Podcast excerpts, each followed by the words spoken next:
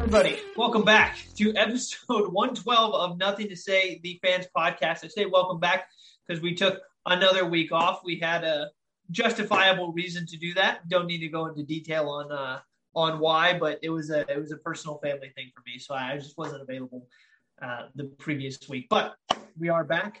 And just a heads up for those of you who are watching on YouTube.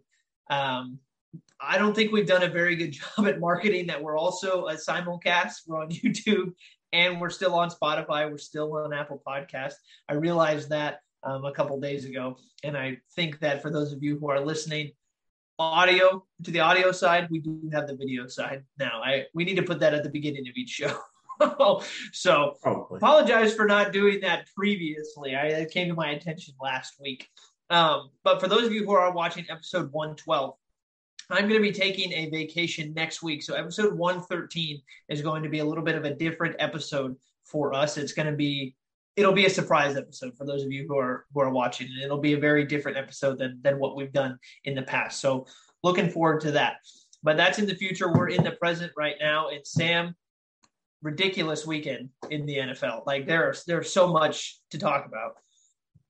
Yeah, so many good games, so many big-time matchups with teams that we thought were really good going up against teams that we think are really good, and then just true to form this year, unexpected, wild things happen this year. Yeah, so I heard a stat earlier in the week, 26 out of the 32 teams that are in the NFL right now are either in the playoffs or like one game out of a playoff spot. I heard that earlier on ESPN this week, and that was a ridiculous stat. The fact that so many now, granted, it's probably because they added an extra playoff team, yeah. So I guess that is to be a little bit expected. But to have that many teams still involved, I guess in a way, it makes people who are betting on the NFL probably lose their minds. But for all the fan bases, at least you're still interested. For me, for the Raiders, as abysmal as the game was against Kansas City, they're technically not out of it, even though in my head I really think they are, but they're mathematically not. I think the Raiders have been out of it and in it so many times this year. I can't even count. Yeah, it's ridiculous. And if I'm give me 1 second to look up the current NFL, because I know they shifted a lot, especially for Indianapolis. They had a lot of good stuff happen this week for them, ironically, even though they didn't play. Yeah. So I'm looking up the playoff spot right now, but it's not loading. Oh, here we go. Okay, so currently the current standings in the NFL right now, we'll go to the AFC. The Patriots have the number one spot. Titans are 2. The Chiefs are 3. The Ravens are 4, just because they're at the top of their division. The Chargers have the first wild card spot. The Colts are next. And then the Bills are all the way down at 7. And then for the NFC, you have the Packers, who are now the number one seed after that Cardinals loss. They have the Buccaneers are at 2. The Cardinals are at 3. Cowboys are at 4. So those are your division winners. And your wild cards right now are the Rams, the 49ers, and then Washington. Washington is the other the playoff team, which is so crazy thinking about where they started. Well, yeah, weren't they 3-7 at one point? Yeah, it was 3-6 at one point. Yeah, it was insane.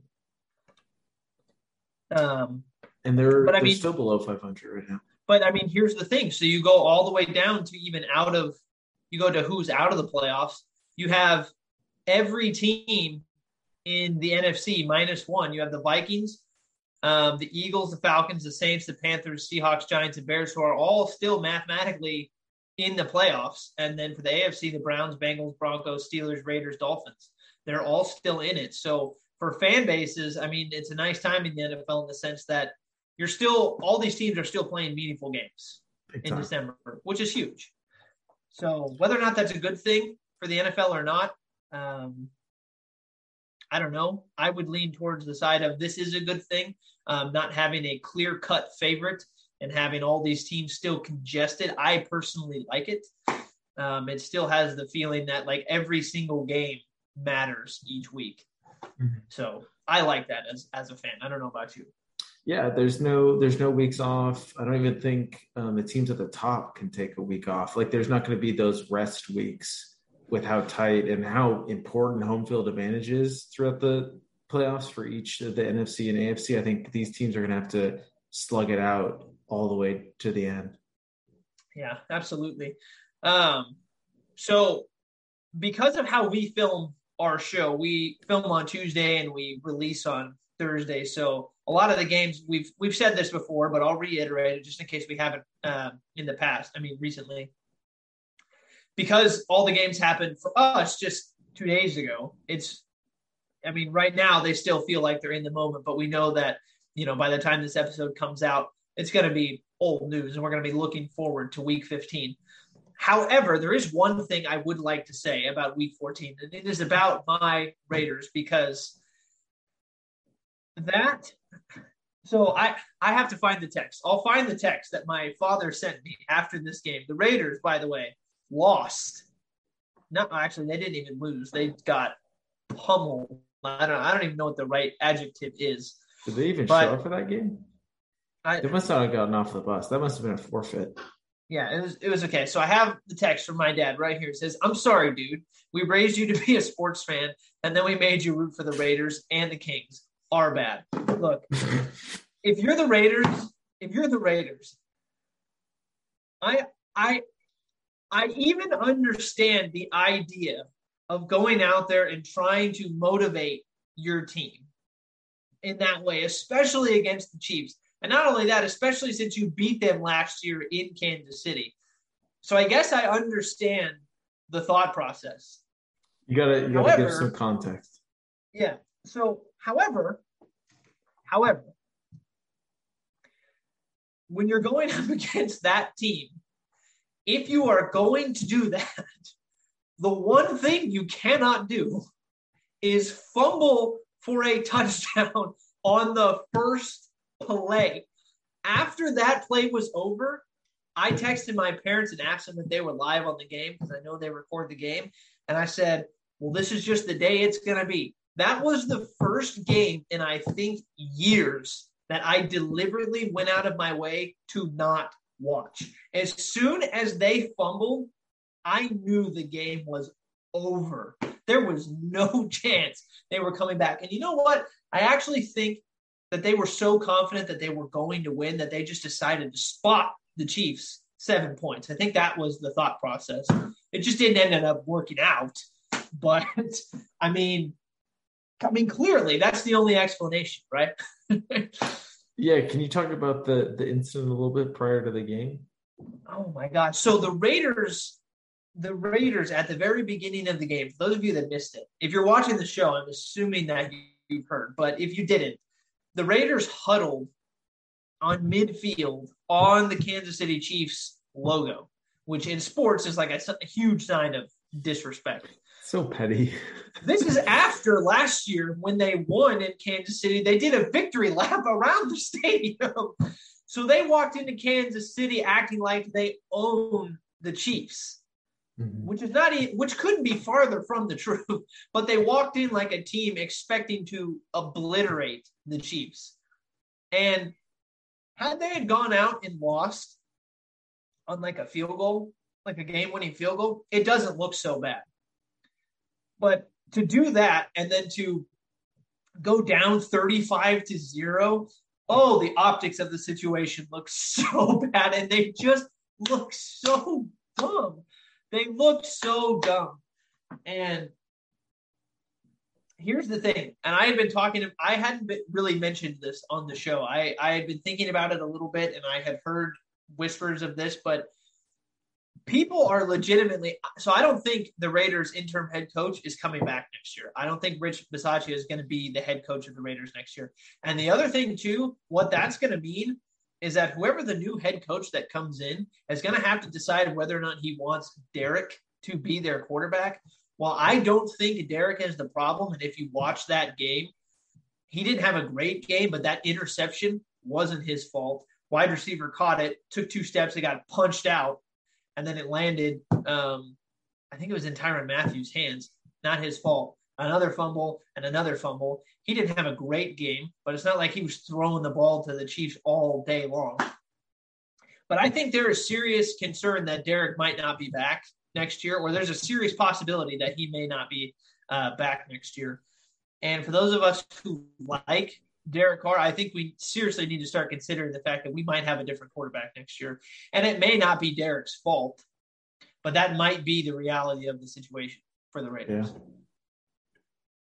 Yeah, I mean, it might be best for both parties too, because Derek can definitely use a new surrounding, new atmosphere. He loves that fan base. He's given everything to that fan base and everything to that organization. There's nothing he owes to the Raiders organization. And he honestly deserves it. It'd be nice to see him somewhere, maybe like a Pittsburgh after Big Ben moves on, or, I mean, Carolina's going to be looking for a quarterback. Who knows what Jacksonville's not going to move on, but like there's going to be, Detroit is going to be looking for a quarterback. Like there's going to be plenty of teams out there. Denver, I mean, he could just go across the way into a division rival and stay within the division. There's going to be plenty of a market for a quarterback like Derek Carr. So I'm glad that you'd mentioned all the different destinations that Derek could go, because this sets me up perfectly for the game that I wanted to play. And we didn't even plan this. Well, maybe I did. You could just read it. You could just play me that. You are my puppet, Sam. Exactly. So this sets me up for the game that I wanted to play with you. And I made Sam really blind on what we were going to do for this show, because I wanted his genuine reaction for all of this stuff. So he's seen and hearing all of this for the first time as well. So I have written down all of the teams that legitimately have quarterback questions, or who will have quarterback questions going into next season. A team like, for example, a team like Detroit, they probably don't have a quarterback question. They have Jared Goff. I could see them maybe talking about it, but I wrote down the teams that legitimately will have questions going into the offseason. Not the ifs, not the maybes, but the yes, they will. So we're going to go through, and when I name a team for you, just tell me yes or no on whether or not you think that team is going to have a different starting quarterback for them next season. All right. Okay. So the teams, I have 1, 2, 3, 4, 5, 6, 7, 8, 9, 10, 11, 12, 13, 14, 15, 16 teams. I have half the league.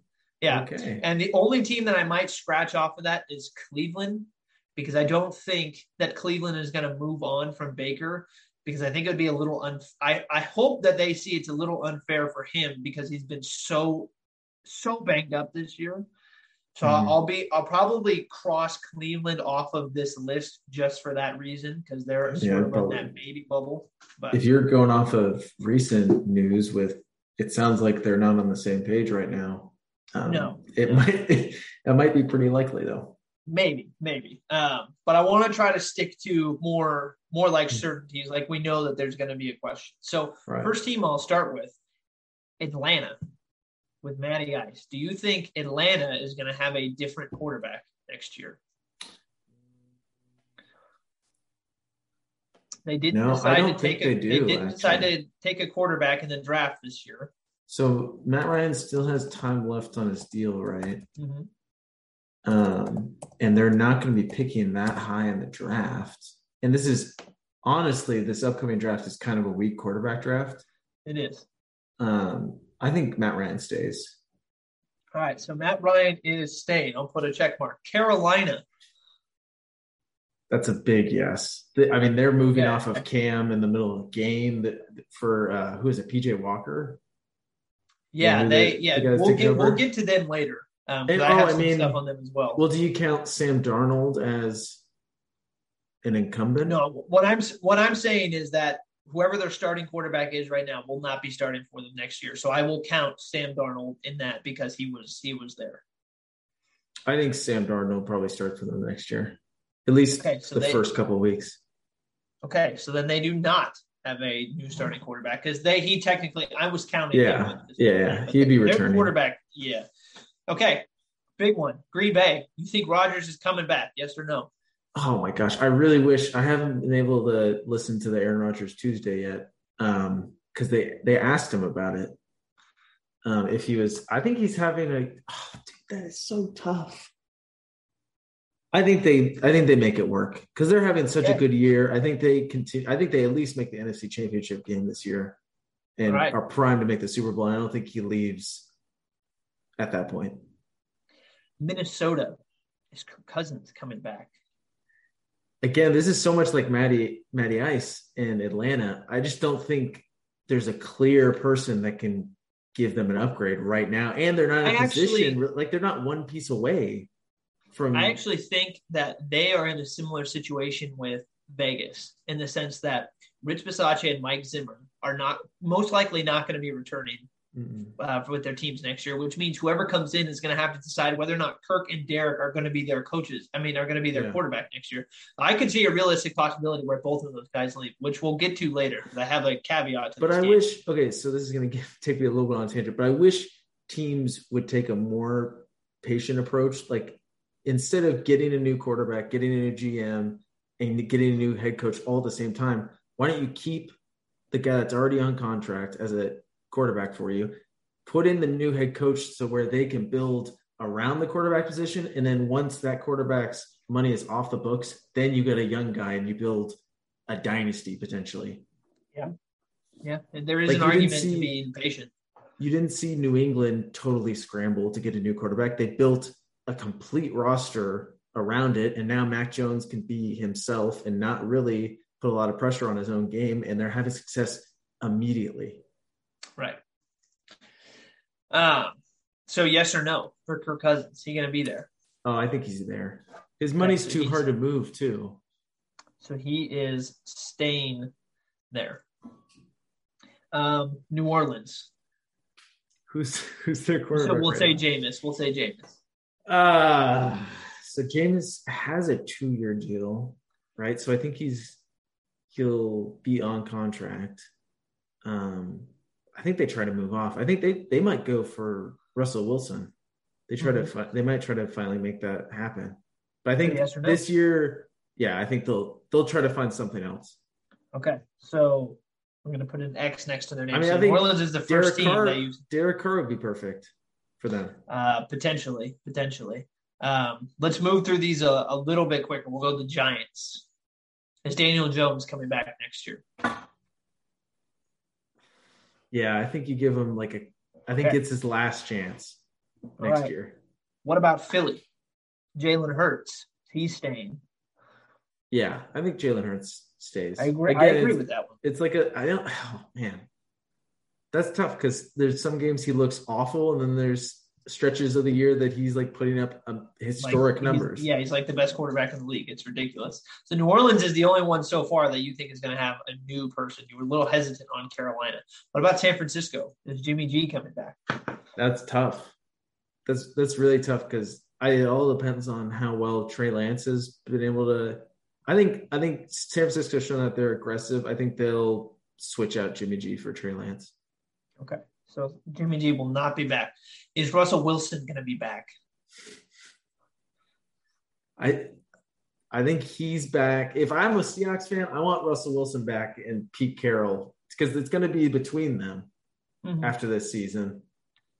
I think he's back. They can't move him, or else that fan base would hate them, and I don't think he wants to leave.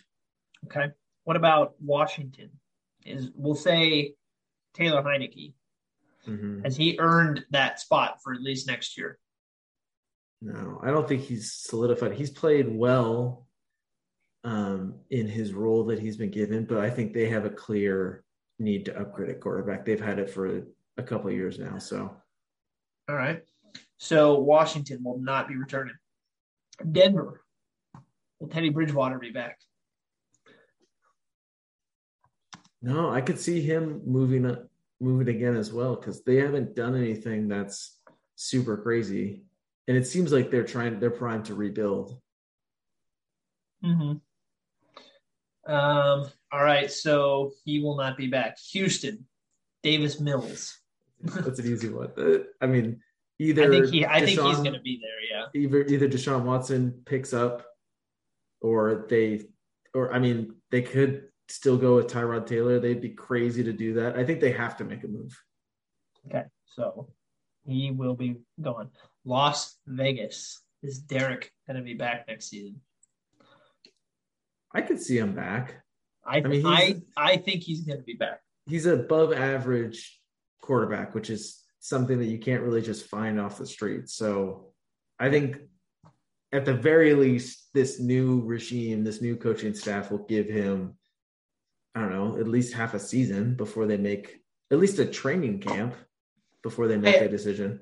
I agree. I don't think that there's any chance that he's gone next year. He still has one more year on his contract. So I don't think he's going to be gone next year. But again, like I said earlier, I could see it. I don't think it's going to happen, but I don't think the possibility is not there. Miami, what about Tua? I think he's gone. I mean, they're trading him for Deshaun Watson at this point. That's a done deal. And then last one, Pittsburgh. I think that one's pretty easy. Yeah, that's pretty easy. I think Ben's done. All right, so the teams that you have having new quarterbacks next year would be Pittsburgh, New Orleans, San Francisco, Washington, Denver, Houston, and Miami. Yeah. So that's a lot. That's a lot of places that could have new faces at quarterback. Yeah, and there's still some of those teams that are like one or two games away next season for pulling the trigger. I mean, the Giants, Philly, Carolina, those are all teams that are like on the precipice of making huge quarterback changes.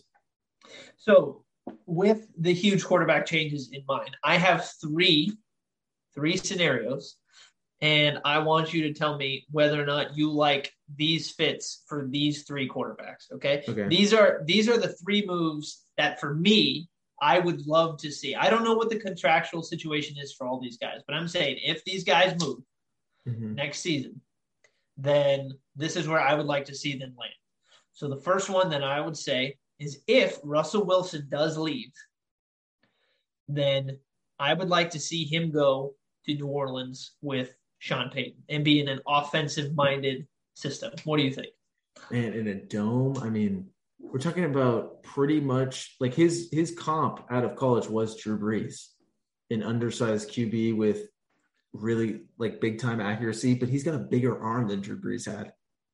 I mean, they got to find a way to get more weapons out there for him, but that would be – he's going from a place that had one of the worst defenses in the league in Seattle to still one of the best defenses in the league in New Orleans. I think that would be an awesome fit for both those like parties pretty much. Yeah, so the Saints were also – and if you guys remember, there was that four-team list that his agent leaked Dallas, earlier this season. New Orleans. The Raiders, and then there was one more. Yeah, I can't remember who that fourth team was. Again, I don't think Derek's going to be gone next season. If Derek leaves, then who knows? I mean, maybe the Raiders try to go for – I guess Derek couldn't leave. If Derek gets traded, then I guess maybe Russ might look to Vegas. But I think this – I agree. I think the Saints have a lot going for them. And to put Russell Wilson with Sean Payton, I think that would be a match made in heaven. And I think they would be a legitimate, immediate Super Bowl contending team because they have a good defense. They got to have serviceable offense. They got to retool some of those pieces. I mean, they have some aging pieces from the last dynasty that they've pretty much had with Drew Brees, and like they got to definitely get some of those guys out and recycle some of them to get some new talent in. But yeah, which they could do. Which the scheme is there. I mean, the culture's there. It's not something that Russell has to really worry about fitting in. You know, It's just goes in and pretty much bees a cog. Well, I mean, it's not like Russell Wilson is super old in terms of quarterback age now. I mean, we sort of look at how these quarterbacks are playing way late in their career. I mean, Russell's 33. He could legitimately still have 7 good years left in front of him. I mean, we look at the way that Rodgers is playing, and Brady might be an outlier, but still, you know what I mean? Yeah. His quarterbacks are playing really far into their 30s and even early 40s, so he could still have a lot left in the tank. Okay, so we're good for Russell Wilson to the Saints. Next one. So I had mentioned Kirk Cousins. If Kirk Cousins is out of Minnesota, then I think, and there are a couple teams that I really think he probably could work well because I I think Kirk Cousins gets way too much slack.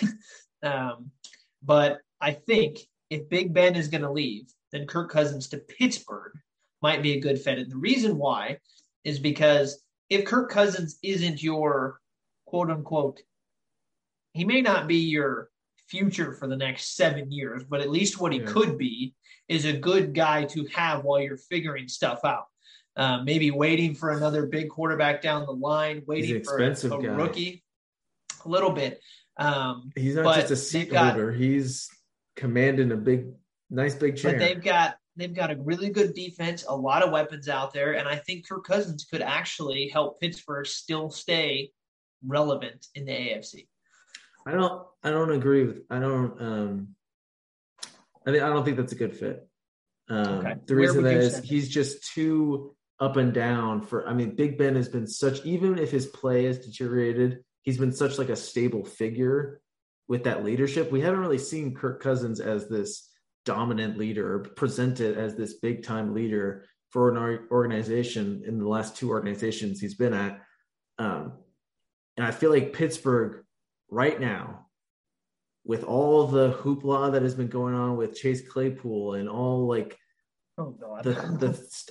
have just had it's awesome that they've had big time personalities be themselves, but then we've also seen a couple times now with Juju, Chase Claypool, Le'Veon Bell, Antonio Brown, all these guys are overtaking and becoming big time distractions and divas in that locker room. They need a guy to right that ship and keep everyone accountable. I don't think Kirk Cousins is the guy to do it.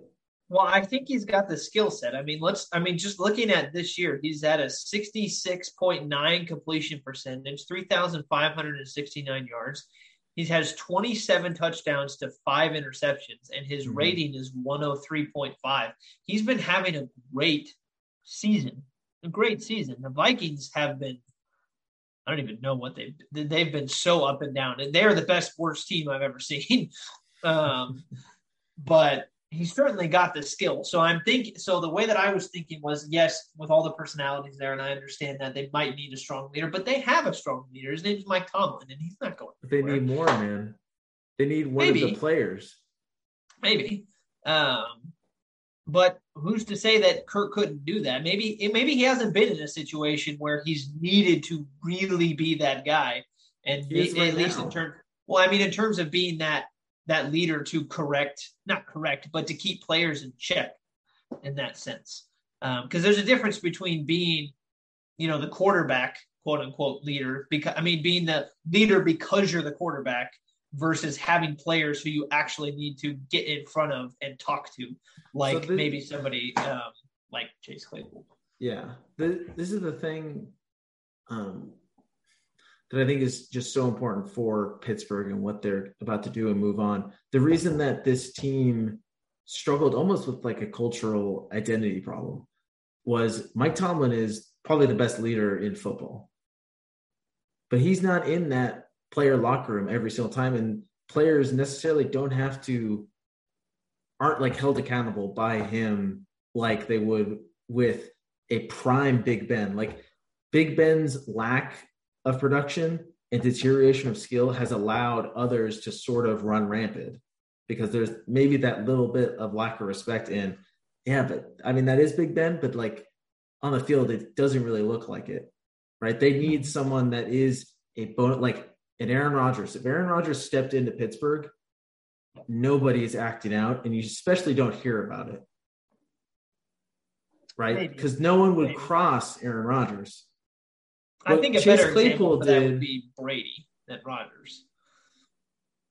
I think what Aaron Rodgers has done with this Green Bay organization, at least the last couple years, with how splintered they have been between the players, coaches, and the front office, and how well they're playing right now I think that's a huge feat as a leader.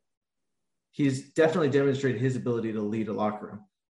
And I think he'd be perfect for Pittsburgh. Kirk Cousins doesn't really give you that because he's so fluctuating in his ability. Yeah, he could be great one weekend. He can give you 400 yards, 5 touchdowns potentially, no picks, to give you the game-winning drive. But then there's other big-time games where he just comes up so small. And I think guys can really walk all up over that. I mean, you talked about great talent on the outside, Juju Smith-Schuster, Chase Claypool, Deontay Johnson. Pat Fryermuth is coming out as going to be a great tight end in the league. Yeah, Najee Harris as well. I mean, the skill positions is loaded for Pittsburgh. And they're young, too. With that great talent comes a lot of ego, and you got to keep those guys in check. Tomlin might not be enough to do that. You need a guy as a player to command that respect with his play along with his leadership skills. I just don't think Kirk Cousins is that guy. I don't know. The next guy on the list who – now, I honestly think this guy could – he's going to be a free agent next season, so he might be on the move. He's actually not a starting quarterback right now, but he should be, I think. I think Marcus Mariota could fit in a lot of places. Mm-hmm. I really do think that he's got the skill set to be a really good – he didn't get – I think he deserves better than what he got. He's only 28 years old, by the way, just letting you guys know. So with Mariota in mind, Pittsburgh might actually be a good place for him. You got a bunch of young skill position players, bring in a young quarterback, maybe push forward with that group. However, I didn't put him on Pittsburgh because I wrote Kirk to Pittsburgh. But another team that's got a lot of young skill positions who has pretty much everything. I know their defense is not what it was last season, but it's got a good offense and a pretty serviceable defense. I think if Marcus Mariota went to Washington, we had mentioned this like a year ago. And we were on the Marcus Mariota to Washington thing a little while ago, just like we were with the Carson Wentz to Indy thing. Mm-hmm. We called that way earlier. I think Marcus Mariota could make a home in Washington with all the young skill players out there, good defense, Ron Rivera, who's already worked with a quarterback who was dual threat in Cam Newton. I really think that Marcus Mariota could play well in Washington. I mean, I like that, definitely. We've spoken about it a lot. I think I like that pick even more now that we've seen that Taylor Heinicke can be so serviceable, because Mario is going to get injured. He's not going to give you 17 starts a year. It's just the reality of the situation. Like, he is going to pick up some nagging injury.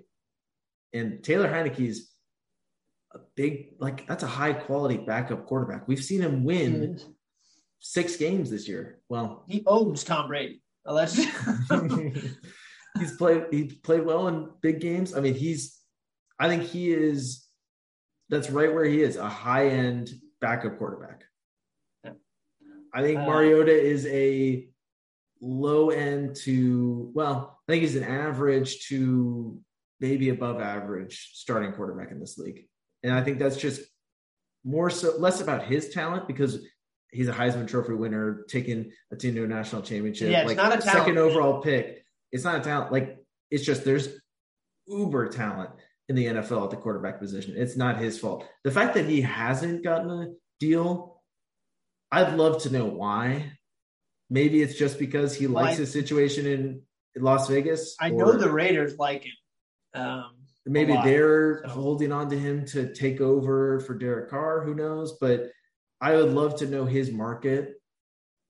I mean, if guys like Ryan Fitzpatrick is getting deals and Cam Newton's getting picked up by multiple teams, why can't Marcus Mariota get a job? That's exactly what I'm saying. And then the last bonus one that I had for you, I'm not convinced yet that Rodgers is leaving. I do think they're going to – if you were asking me right now, I think I'd lean towards him staying in Green Bay. I think they'll find a way to figure it out. If they don't, send him to San Francisco. And if Jimmy G is going to leave, then have Rodgers to San Francisco and have them walk off with a Super Bowl. Dude, he wouldn't do it. He's still not over the fact that the Niners didn't pick him. He very well might not be, but I mean, can you imagine how perfect that fit would be? It wouldn't be fair. That offense would be stupidly good. Their defense is already really good. They I don't. They would be unquestionably the Super Bowl favorite. I don't think they have the money to make this happen. But Devontae is also going to be a free agent, and you got to think he probably wants to stay with Aaron Rodgers because that kind of raises his Hall of Fame probability a little bit. If they're a package deal, that might be nuts for a team. And if it's the Niners, then if you've got Devontae Adams, Deebo Samuels, Brandon Ayuk, and George Kittle getting thrown the ball by Aaron I gotta think that Rodgers. If they're going to be a package deal, then you're going to lose either Kittle or Samuel. I don't think there'd be a way. I think you lose. They probably lose Deebo. I don't know how long. And you might lose somebody on the. You might lose a few people on the defense too. They have to sign Bosa to a new deal, and he's going to get paid with how well he's playing. But even if you had Rodgers, Kittle, and Devontae, just and Brandon Ayuk, yeah, just those, and you have pretty much Rodgers would be running the exact same offense. Exactly. LaFleur runs the exact same offense, but Shanahan's. I mean, it's better with what he's able to do with Elijah Mitchell now coming out of nowhere. Like this isn't Aaron Jones, who's an All-Pro running back. These are Jeff Wilson, Elijah Mitchell, and they're almost more productive than what you get from Aaron Jones and the Packers rushing attack. Aaron Rodgers with that play action now, that wouldn't be fair. I'm telling you, they would be the unquestionable Super Bowl favorites going. That'd just be Madden Ultimate Team at that point. Yeah, it would be absurd. Well, that was fun. So, I mean, I'm talking about where all the quarterbacks are going to end up. And there could be, I mean, like we mentioned, there are a lot of teams that legitimately have quarterback questions. And we all know that the likelihood of all of those happening are very slim. I mean, NFL off seasons can be fun, but normally it's not like the NBA where you have like every single player leaving town. But there's a potential. I mean, there's a lot of teams that really have quarterback questions next year. And when you said you had 15 teams on your list, I was a little surprised. But when we went through them all, they were all legit. Yeah, for sure. I could definitely see at least 10. I think 10 is the safe number for how many have new quarterbacks next year. Yeah, and I mean, I left off the Browns, which is, I think, valid. Baker Mayfield hasn't lived up to be number one overall pick.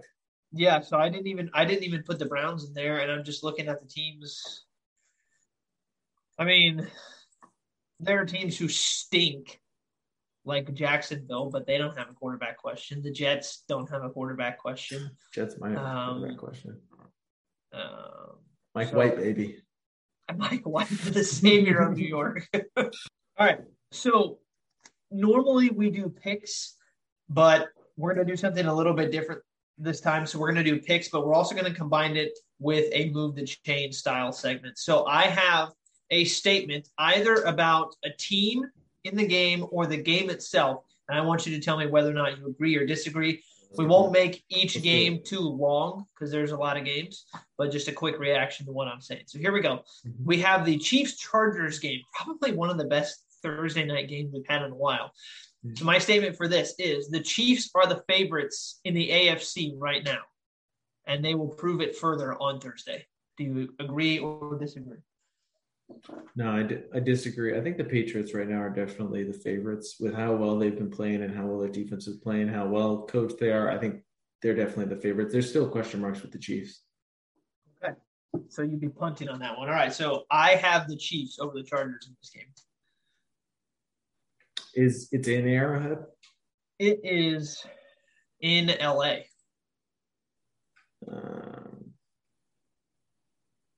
I think the Chiefs find a way to win it. If we need a switch, This would be a good game to switch. It would be. All right, so move to the Raiders and the Browns. My statement for this game is, if the Raiders can't find a way to win this game, Derek Carr might be in serious trouble heading into next season. Yeah, I'd move the chains on that. I think this is definitely a game that he has the capability of willing them to win. Is Darren Waller still out? As of right now, I believe so. The Browns just put like a bunch of players on a COVID reserve list They placed 8 players on a COVID reserve list. Mm-hmm. So they're going to already be heading it. So that includes 6 players from their active roster. That includes Jarvis Landry, Austin Hooper, offensive tackle, Jedrick Willis, guard, Wyatt Teller, another guard, a defensive tackle, a wideout, and another tight end. Dang. Okay, that's a lot of pieces, and Baker's still banged up. Yeah. It kind of gives me pause because Cleveland looked so much better than the Raiders did. I think I'll take Cleveland. I'll take the Raiders over Cleveland. All right, so Patriots-Colts. So my statement for this game is undisputed best game of the weekend, but the Patriots will win by a touchdown. Oh, you think they cover? The reason why I say that is I'm thinking that there is a possibility that Bill Belichick could exploit some Carson Wentz turnovers. However, I have some stuff on the Colts later when we get to the Titans game. But I wish off the top of my head I could see how the Patriots have done against the run. I don't think off the bye really gives Indianapolis a big advantage. I think New England still takes care of Indianapolis. What was the move? The James question. This is the undisputed best game. Yes. And they will win by a touchdown. Yeah, I think move the James. All right. So I have the Patriots over the Colts in this game. It is in Indianapolis. Mm-hmm. Right. All right. So we got the Titans and the Steelers for this one. So I have on this one a statement for the Titans. The Titans are not the best team in their own division, despite being in the lead. I think the Colts are better than them. Without Derrick Henry, the Colts are better than the Titans. I think you still got to punt because Indy has looked better as of late and Tennessee has looked worse, but Tennessee's been able to still get some big wins without Derrick Henry, and Derrick Henry's coming back too. Maybe. He is. What? What do you mean maybe? I don't think that was a confirmed report. I think he's definitely coming back. Let's see. You talk. Who do you have in this game? So I'm looking at this game. It is in Pittsburgh. I think I'm still going to take Tennessee because Pittsburgh still has so many. They're just so up and down with who they are. So I'll take Tennessee over Pittsburgh. Yeah, I'll take Tennessee. All right, so the next one we have is the Panthers and the Bills. Statement for this game is, if the Bills can't run the football, then they will lose in the first round of the playoffs. Interesting stat that I heard this week coming from the Bills. Coming from ESPN about the Bills. So in the Buccaneers game, do you know at what point in the game they decided to actually hand the ball off to a running back? The third quarter at the 11-minute mark is the first time that they handed the ball off to a running back. Every other run play was from Josh Allen. So if the Bills cannot find a way to run the ball, they're going to get bounced in the first round. I mean, that's a tough matchup because that's easily the worst rushing attack versus the best rush defense. So maybe they just said, screw it. We're not even going to waste the down. We already know what's going to happen here. That is just bizarre because some teams just do it just to keep teams 40 honest. Years to do that, by the way. That is nuts. Buffalo is strange. They are. Either way, as strange as they are, I'll take the Bills over the Panthers. Yeah, definitely. The Panthers are they're going through some stuff right now. So Washington and the Eagles. So here's my move the change statement on this one. Hurts has played his way into being the starting quarterback, at least for next season. Hurts, you said? Yes. Yeah, I think move the change on that one. Right. I think he's definitely proven with how depleted that roster is around him. I think he's definitely done enough to start next year. I agree. And then I will take the Eagles at home against Washington. Ooh. Who won? That's a tough game. Who won the first matchup? They haven't played yet. This is the first time they've played. They haven't. Wow, that's late in the year. Give me Washington. I think their defense is starting to play a little better. I think they split this series, but I'll take the Eagles at home. All right. So, move the chain statement for the Texans and the Jaguars. Nobody cares about this game. No, but here's my statement for this. And the reason why I did this was because I don't know if you've been paying attention to the reports coming out of Jacksonville and Urban Meyer. But my move the chain statement for this is Urban Meyer will be a one and done coach for the Jacksonville Jaguars. I have some stuff about Jacksonville. So let me just read this to you. Urban Meyer reportedly delivered a harsh message to staff saying that he's a winner and that his assistant coaches are losers, forcing them to defend their resumes. Next one. Marvin Jones reportedly became so angry with Meyer's criticism of wide receivers that he left the facility until staff members convinced him to return. Mm-hmm. Next one. Meyer's reportedly upset players, including Trevor Lawrence, by benching James Robinson for Carlos Hyde, who played for him, by the way, versus the Rams following Robinson's fumble. Next one.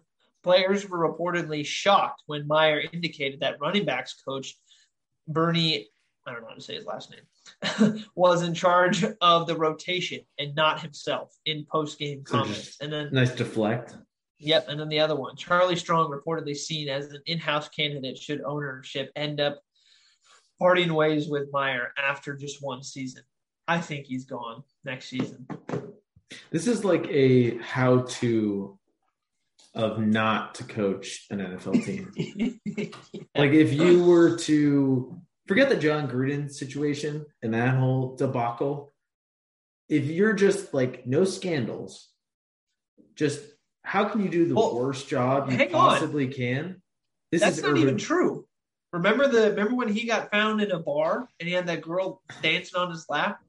I mean, that's not really a scandal, but it's something outside of football. I mean, he's an awful husband. We could say that. It didn't say anything about a football coach. He's just a bad guy. Bad choice. Yeah. So, I think this is if you're getting hired next year, your organization should play like a compilation of all the things that have happened in Urban Meyer's tenure. I wouldn't be surprised if he's gone. I'll move the chains for that. I don't think he will because they have to eat a lot of money for that to happen. But it'd be probably the smartest move Jacksonville's done in a while. I agree. I'll take Davis Mills and the Texans over the Jaguars. I'll take the Jaguars. All right. I think this is one of those like Raiders weeks where the players just come together in spite of the coach. This is going to be such a weird game. All right. So Cowboys and Giants. Micah Parsons is the defensive player of the year. And if it's not him, it's his teammate. Was it Trayvon Diggs? Yeah. I mean, Micah Parsons. Dude is. I'm trying to find the stats that I have. On late. He's forcing fumbles, sacks, tackles. I mean, the dude is doing everything. Defensive player of the year is, I think, a bit of a stretch for a rookie, though. The last person to do it, I think, was Lawrence Taylor. So, since week 9, he has 9.5 sacks, which is most in the NFL. He has the most quarterback hits at 16. Jeez. He has the most tackles for loss at 10, and he has the most forced fumbles, which is tied for most in the NFL at 3. Since week 9, so he has 9.5 sacks in 5 weeks. 6 weeks? Yeah. 6 weeks. Yep. That is unreal. Yeah, man. I mean, I can't think of anyone off the top of my head that. I know TJ Watt is having a good season, but Micah, he's for sure the undisputed defensive rookie of the year. So, with that being said, give me the Cowboys over the Giants. Yeah, definitely give me the Cowboys. All right, Cardinals and Lions. So I'll say this. The Cardinals are no longer going to be looked at as the best team in the NFC. The Packers are now the best team in the NFC after that game. I think that's such a we've had the Packers as the number one team in the NFL for like the past three power rankings. I know, but there's been a lot of people who have been talking about who have had the Cardinals above them. I mean, they've had the better record pretty much the entire season. So like no questions. Yeah. Like no questions. Like there's no debate. Yeah. Yeah. All right. I agree. Give me the Cardinals. I agree with that as well. So next one would be the Jets and the Dolphins. And granted, some of these I don't actually believe, but these are statements that I'm trying to get your reaction to. You're really just going to sell yourself out like that. So, but I couldn't think of anything better. And I think this is a really interesting storyline that might happen for the Dolphins. So that's why I wrote it, is the Dolphins, they're playing the Jets. So I think it's safe to say that they're probably going to win this game. But the Dolphins will win enough games to make it into the playoffs this year as a wild card. Are they right now? So let me pull up the standings real quick. So the playoff picture. Sorry, it's got to load. All right. So right now they are 6-7, right? So the teams that they have in front of them, they pretty much every AFC team that is in contention is in front of them. However. The 8th seed right now is Cleveland, and they're 7-6, and the Dolphins are 6-7. So even though they have a lot of teams in front of them, It's not like it's a huge gap. And they've definitely played well as of late. Their next couple games, they have the Jets, they have the Saints, but then they end with the Titans and the Patriots. Tough. I punt on that one. I don't think they have enough. It's too tight. All right. I think I agree with you on that one. I will take the Dolphins at home against the Jets. Yeah, I'll take the Dolphins. Right. Bengals and Broncos. So even though it seems like none of these teams want to win their division, the Bengals are the best team in their division, and they should win and represent that division in the playoffs. I think they're definitely playing the best right now. I don't think they're the best, period. I think a healthy Baltimore is the best. Right. A healthy Baltimore, I agree with you, is better than them, but they're not healthy right now.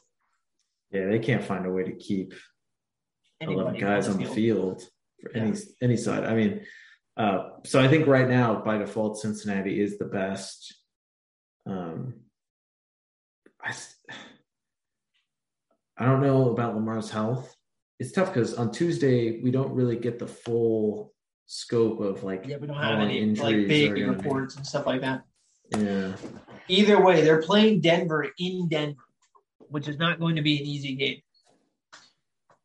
But again, I feel like it's this is a game that if Cincinnati wants to get into the playoffs, they need to win this type of game. Oh, big time. I mean, it takes – if they lose, then Denver is above them. So they just need a win to keep another team out of contention from what they're hoping to get into. I mean, yeah, I think they this is a must-win for them, and I think it's honestly a game that they should win because I think they're clearly a better team than Denver. All right. So we both have the Bengals. So the Falcons and 49ers. This is what I have for this one.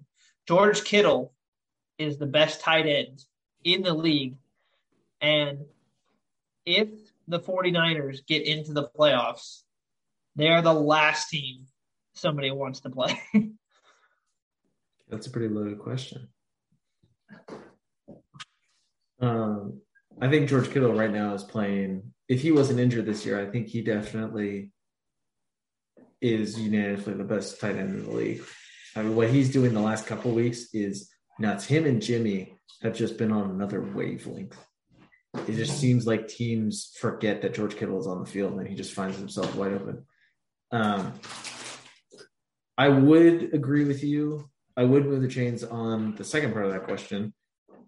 I just don't think the Niners have played as soundly as they did a couple years ago. They have the capability of playing that well for long stretches and then just totally give it. Like they dominated Cincinnati this weekend and then just totally let them come back. They dominated Seattle for a little bit and totally let them come back. Like there's stretches where this team looks unbeatable like they did against the Rams, and then there's stretches where they could lose against Chicago or Detroit, or like they've just done it all year. With that being said, I don't think they're going to lose against Atlanta. I think they're going to keep their streak going and they're going to win at home. I hope they don't lose against Atlanta. That'd be a tough game to lose. All right. I think they would now. So Rams, Seahawks. So the Rams, we had been talking about them previously as a team who just couldn't win the big games against these tough teams. They go and they beat the Cardinals. So I looked at their schedule, and my statement for this is the Rams finally got the big win that they needed. They got that monkey off their back, and they're going to win out the rest of their games. The rest of their games are Seattle, the Vikings, Baltimore, and then San Francisco. That's tough. I mean, if Baltimore was healthy, I think that might have been like the hardest stretch. Oh man, because I could easily see them having a tough time against Minnesota because Minnesota plays everyone tough. They're obviously going to have a tough time against San Francisco. I think this game, it sort of feels like Seattle's found their rhythm a little bit, and they play the Rams so tough every year. I mean, those divisional games, you don't really know which way they're going to go. I don't think they win out. I think they're bound to lose one of the four against four quality teams. All right. I have them winning this weekend and not losing against the Seahawks. Yeah, I think it's in Seattle? No. It's in LA. I think they win. I think the Rams win. Packers, Ravens. So my statement for this one is Rodgers will make it to the Super Bowl this season with this current iteration of the Packers. Yeah, I think with a chance. I think they are so poised to be, as long as they don't face Tampa Bay, I think it's smooth sailing in. They match up so well against every single team with how well Rodgers is playing, how well that defense is playing. Just firing on all cylinders is that team. And I think they win against Baltimore. Yeah, it's tough because the Buccaneers I agree. I think they win against Baltimore, which moves us into the Saints-Bucs game. And what I was going to say about the Buccaneers is the Buccaneers are following the same sort of trend that they did last year where they kind of started off well and they kind of dipped, and now it seems like their defense is coming along and their offense played really, really well against Buffalo. So that should be scary for the rest of the league. And that was my statement. The Bucs are doing what they did last year, and then it should scare everybody moving forward because if Tampa Bay – we all know that Tampa Bay is going to obviously win their division. But if we look at the NFC, Tampa is 10-3 and the Packers are 10-3. So I think it might be a situation where whatever one of those teams gets the number one seed is going to represent the NFC in the Super Bowl. Well, we saw it last year. Home field advantage didn't really play that big of a factor in the Tampa Bay Green Bay game. So I don't know if I can. Technical difficulty. I don't know if I can put here. Oh no, I want to keep that in. I don't know how to respond to that. I I put my kickstand too close to the. It was shocking. I don't know if I can put a lot of stock into home field advantage. I think Green Bay would love it. I think they would benefit more from it than Tampa Bay would. Yeah. I just think this Green Bay team matches up for some reason a little better this year than they did last year against Tampa Bay. They just seem a little more physical, a little tougher, a little more capable of forcing teams to play their brand of football. Yeah, I would like to see, and you know what? It's funny because there are so many different potential like Super Bowl storylines, like is it going to be the Bucs versus the Patriots? Like, are we going to see Brady and Belichick? Are we going to see a rematch with the Bucs and the Chiefs? Are we going to get a Mahomes-Rodgers Super Bowl? The State Farm Bowl. Yeah. So there are so many different, maybe interesting storylines, depending on what matchup we get. I don't know if we get a bad matchup if any of those teams made it. So, with that being said, I'll take the Buccaneers at home against the Saints. I feel like you're probably on the same boat with that.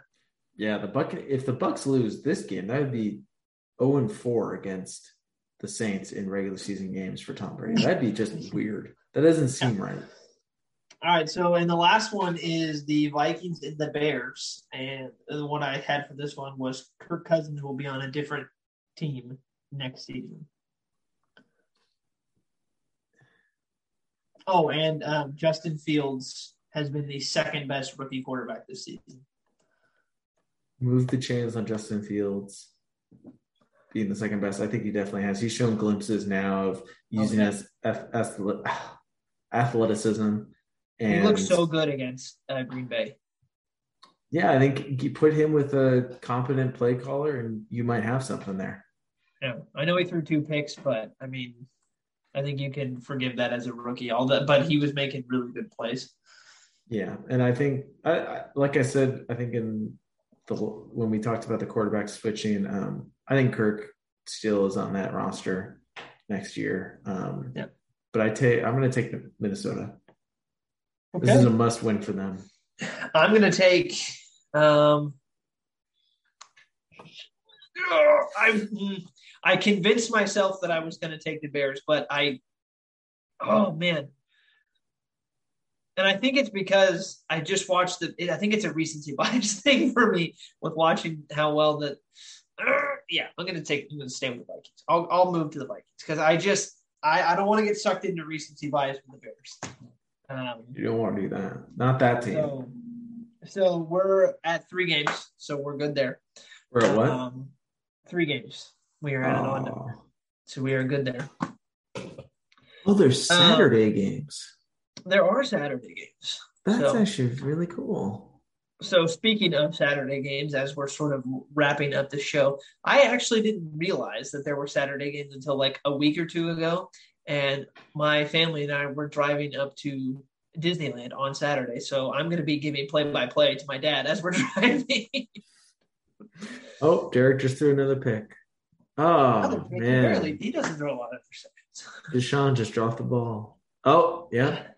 They're dancing on the logo again. A 1st and 15 catch for Hunter Renfrow for 5 yards. Oh, another one on 2nd down. Oh, another one on 3rd down. Oh, Baker Mayfield cracked another rib.